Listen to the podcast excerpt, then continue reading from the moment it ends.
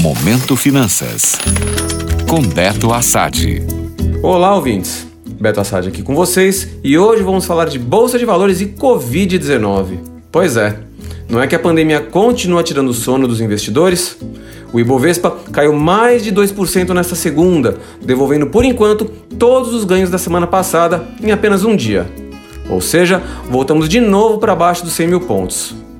Um dos principais focos de apreensão que azedou o humor dos mercados, não só aqui, mas lá fora também, foi o avanço do coronavírus na China.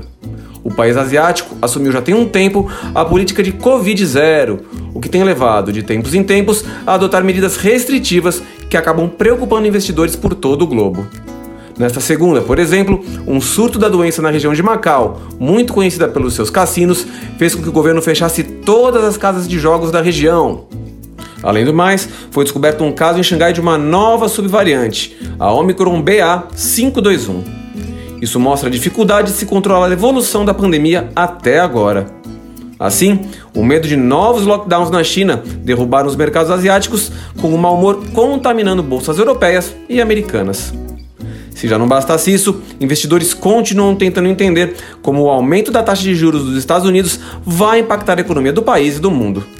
Analistas estão de olho na temporada de resultados do segundo trimestre de empresas americanas para buscar alguma pista. Ou seja, o cenário ainda está longe de ser confortável, como venho alertando há algum tempo. Posso soar repetitivo, mas me preocupa ver quanta gente sem conhecimento do mercado financeiro está se arriscando em busca da próxima galinha dos ovos de ouro. Enquanto a economia não der sinais mais promissores, vou continuar sendo esse medroso que preza pela preservação do capital. Afinal de contas, 13% ao ano na renda fixa não é algo para se jogar fora. Pense nisso. Gostou? Para saber mais sobre o mercado financeiro, acesse meu Instagram, @beto.assad. Até a próxima!